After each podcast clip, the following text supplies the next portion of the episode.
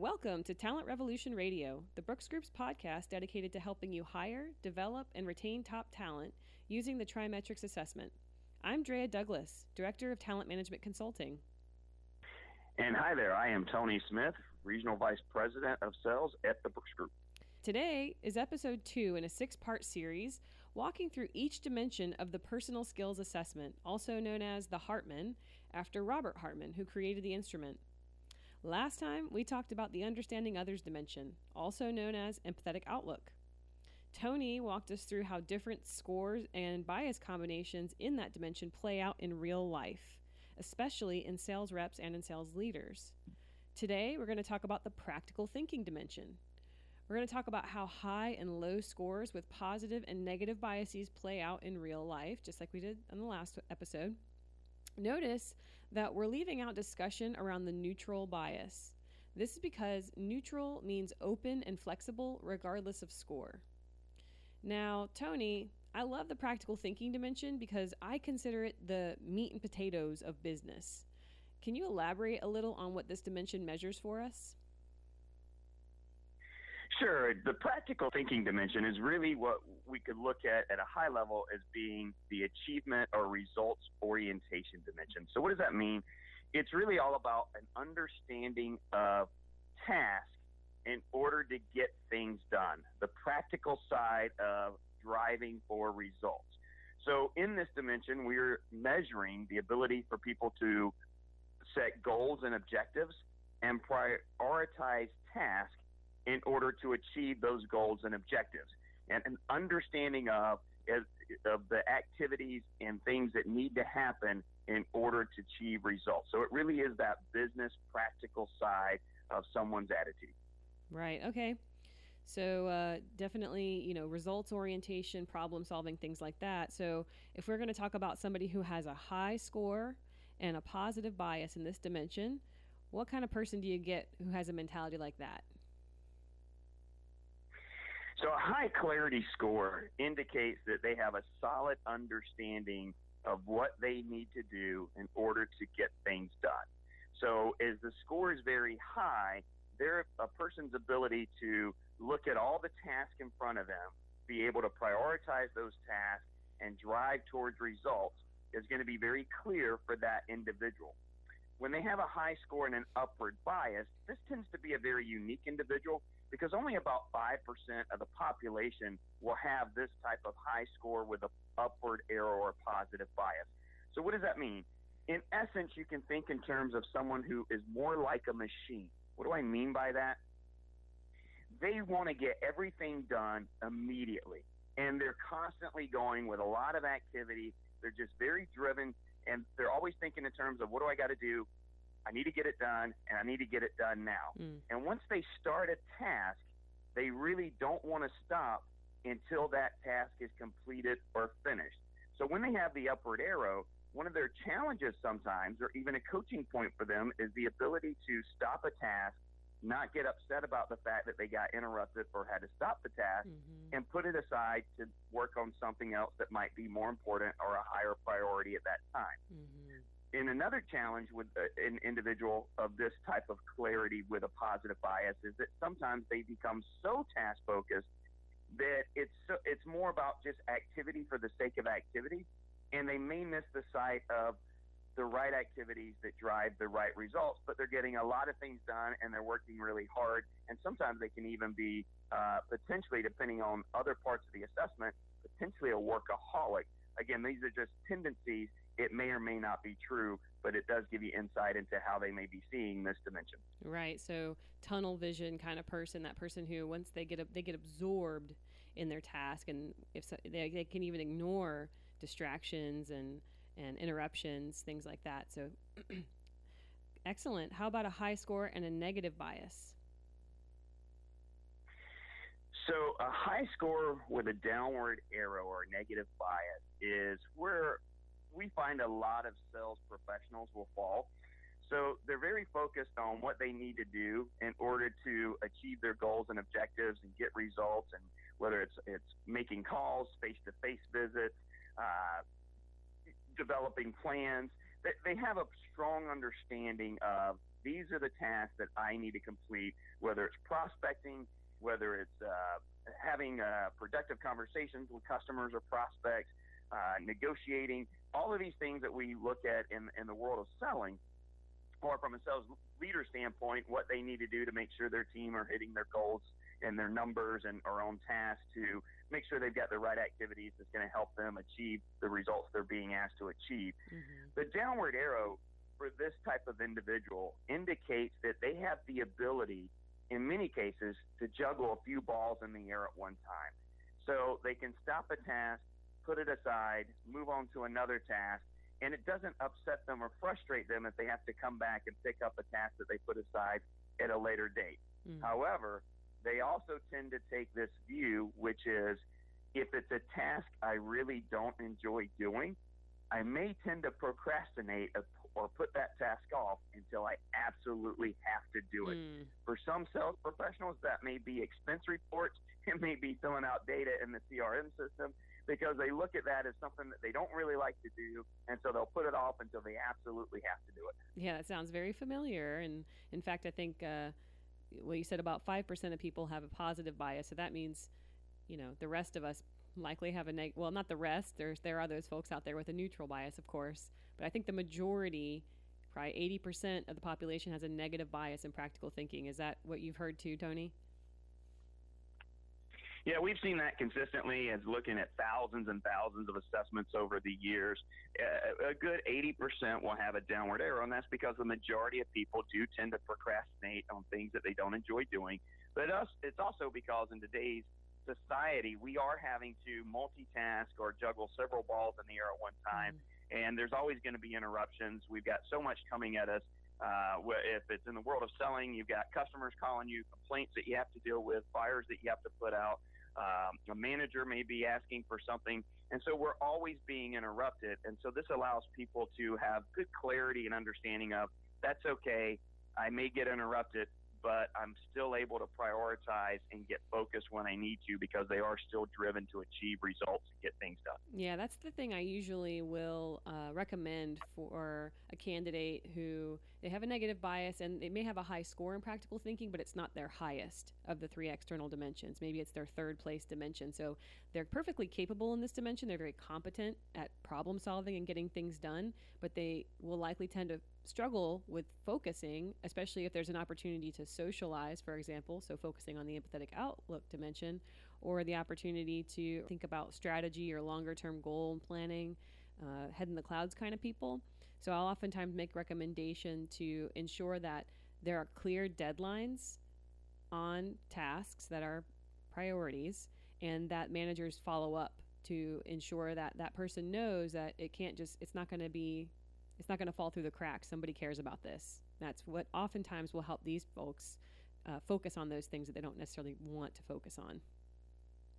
Andrea, you mentioned something there. Uh-huh. You mentioned something there real quick. It just popped to my head, and I wanted to mention it because this is this is this is an, a, a, potential challenge that we do see happen uh, within certain individuals, and whether it's a leader or even a sales professional, which is when they have the high score with the upward arrow, so the positive bias, and it is their highest score of the other compared to the other dimensions. Mm-hmm. So it's higher than say the understanding others or the people dimension.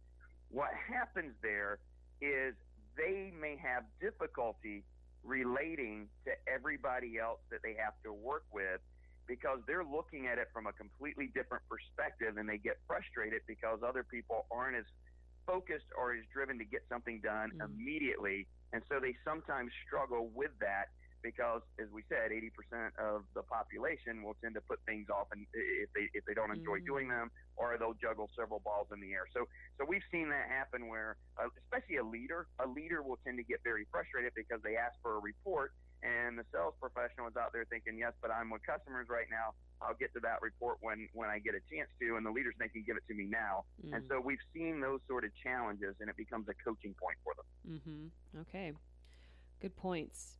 All right, let's talk about low scores now. How about a low score with an up arrow or a positive bias? So a low score with an upward arrow is almost of extreme rarity.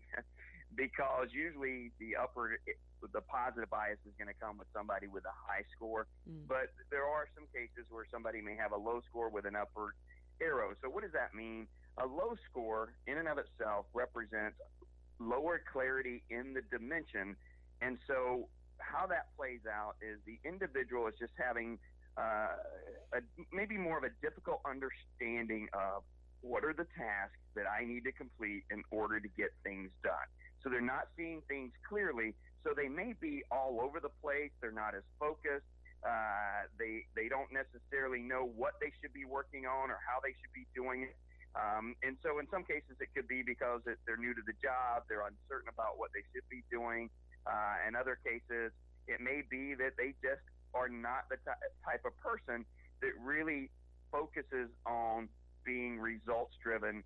Um, and so they're all over the place, but the upward arrow means that once they do start a task, they want to go ahead and get it done. So this is the type of individual that if you give them very clear direction, you give them exactly the task that you need them to work on, when they need to get it completed by, they will get it done for you.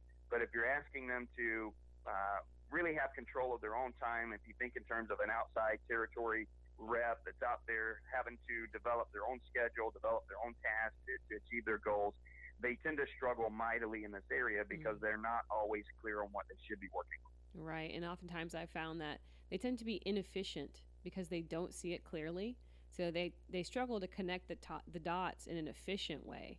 So they'll be out there doing activity because they're excited about working the positive bias, but they're not able to be r- truly effective because they don't see it clearly how to, you know, what's the, what's the shortest path from A to Z. Uh, they tend to go roundabout or waste time and things like that. Yes, and, and one of the things that we see is is, is you know uh, individuals with that type of score can be very successful a lot of times, maybe not in a professional selling environment, but without a lot of coaching and development in this area, but they could be very successful in some sort of mechanical or manufacturing environment where it's repetitive tasks, get it done, make it happen within a cer- certain mm-hmm. amount of mm-hmm. time mm-hmm. uh, and be very effective and efficient. So it's, it's very clear to them what they do every single day and it's repetitive and they just work really, really hard. Uh, but it's not somebody that you would want out there looking at a territory and really determining here's what I need to do now to get to B, to get to C, to achieve goals. Because otherwise, a manager will have to be staying on top of them and telling them what to do on a daily basis. Yeah. Okay. Well, let's look at a low score and a negative bias. How does that typically play out? So, this is one that I recommend to every client that uses the TriMetrix for hiring and selection. This is potentially a large red flag because what the person is telling us is not only are they unclear about the tasks that they should be working on, they're not very focused on driving results, the practical side of business.